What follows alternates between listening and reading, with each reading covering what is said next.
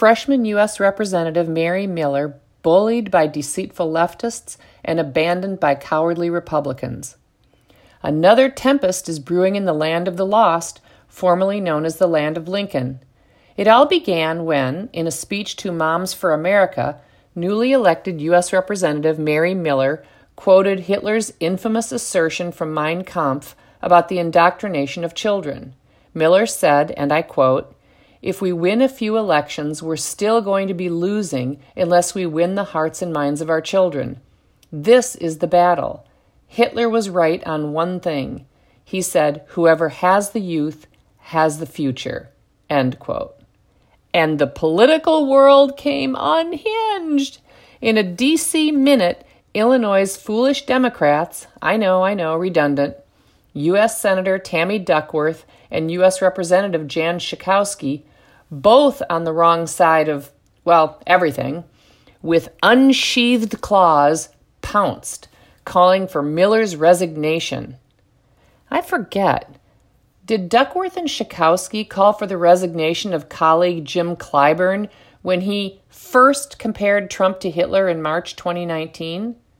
Did they call for Clyburn's resignation in March 2020 when, for the second time, he compared Trump to Hitler and then, for good measure, compared Trump's supporters to Germans under Hitler's reign, saying this, and I quote him, "I used to wonder, how did the people of Germany allow Hitler to exist?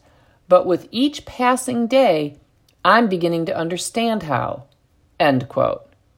Did Duckworth and Schakowsky call for the resignation of Michigan Democrat U.S. Representative Brenda Lawrence when in September of 2020 she compared Trump to Hitler and his supporters to supporters of Hitler?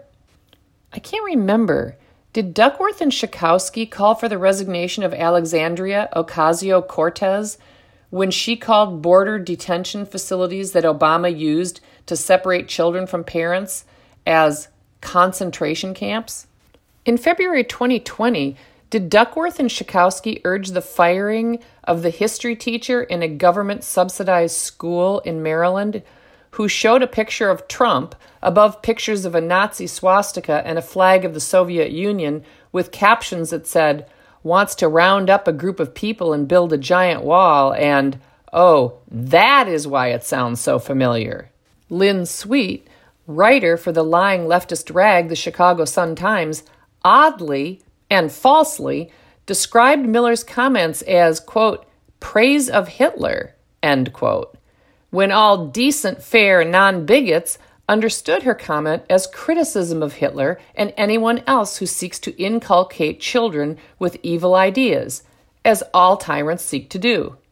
With his chest puffed up with the air of the self-righteous, Busy Beaver U.S. Representative from Illinois, Adam Kinzinger, a self-identifying Republican who is always eager to condemn conservatives, jumped aboard the Smite Miller bandwagon saying, "I outright condemn this garbage." Yeah, that took courage. Setting aside Godwin's overused law, I think it's time for the faux outrage from politicians about comparisons to Hitler or Nazism to stop. Both sides use such comparisons. Some comparisons are more apt than others. For example, the comparison of the Democrat view that defective humans are legitimate targets for government-sanctioned extermination to the Nazi view of life unworthy of life seems apt. I'm going to climb in bed with a strange fellow for a moment.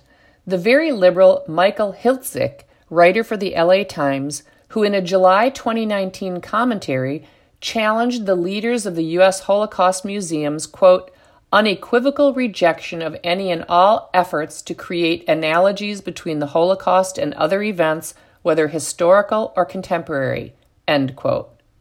While I disagree with Hiltzik's apparent motive, that is, his desire for progressives to be free to compare Trump to Hitler, I agree with the view that the use of Holocaust analogies is not intrinsically sinful. Hiltzik explains his dissent from the Holocaust Museum's absolute prohibition of the use of Holocaust analogies, and I quote him, "The Holocaust Museum's view of its mission as communicating the history of the Holocaust seems crabbed and narrow.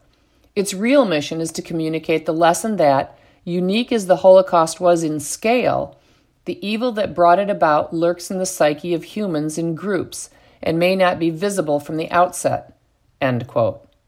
He goes on to cite Yale Holocaust historian Timothy Snyder, who argues, quote, "A monopoly on historical interpretation claimed by a single institution is a mark of authoritarianism. One of the dangers of placing a taboo on analogies ensures that we never learn what we need to know." End quote. Doesn't that reflect the oft-cited view of philosopher George Santayana, who famously warned, quote, "Those who cannot remember the past are condemned to repeat it"? Don't we teach the evil events in history in part so that we recognize the shadows of those past events in current events? When we recognize those shadows, those contours, are we not to speak of them? Don't be naive or gullible. Politicians don't really take offense at the use of Nazi analogies. Political animals without principles, particularly animals who don't believe in objective moral truth or the source of such truth, lack even a grounding for moral outrage. Their faux outrage, like everything else they do, is a political tool for influencing people and winning power. Faux outrage, faux rage, emanates from whichever political side is being gored by the analogy. Don't fall for the faux rage. Don't be intimidated by it. It is a tall tale told by idiots full of sound and fury, signifying nothing. Freshman Representative Mary Miller, a Christian, mother of 7, grandmother of 17, and farmer, under withering and indefensible attacks from around the country and next to no support from colleagues, has issued a gracious and humble apology for an alleged sin she did not commit. This is her statement. "Earlier this week, I spoke to a group of mothers about the importance of faith and guarding our youth from destructive influences. I sincerely apologize for any harm my words caused and regret using a reference to one of the most evil dictators in history to illustrate the dangers that outside influences can have on our youth. This dark history should never be repeated, and parents should be proactive to instill what is good, true, right, and noble into their children's hearts and minds. While some are trying to intentionally twist my words to mean something antithetical to my beliefs, let me be clear. I'm passionately pro-Israel, and I will always be a strong advocate and ally of the Jewish community. I've been in discussion with Jewish leaders across the country, and I'm grateful to them for their kindness and forthrightness." End quote. Oh, by the way, Hitler, the evil monster, was right on one thing. Whoever has the youth has the future. As Christians seek to train up their children in the way they should go, they would do well to remember that supremely evil men understand the long-term effects of indoctrinating children. Hitler was not the first, nor will he be the last evil monster to pursue our youth. There are other monsters prowling around, seeking whom they will devour.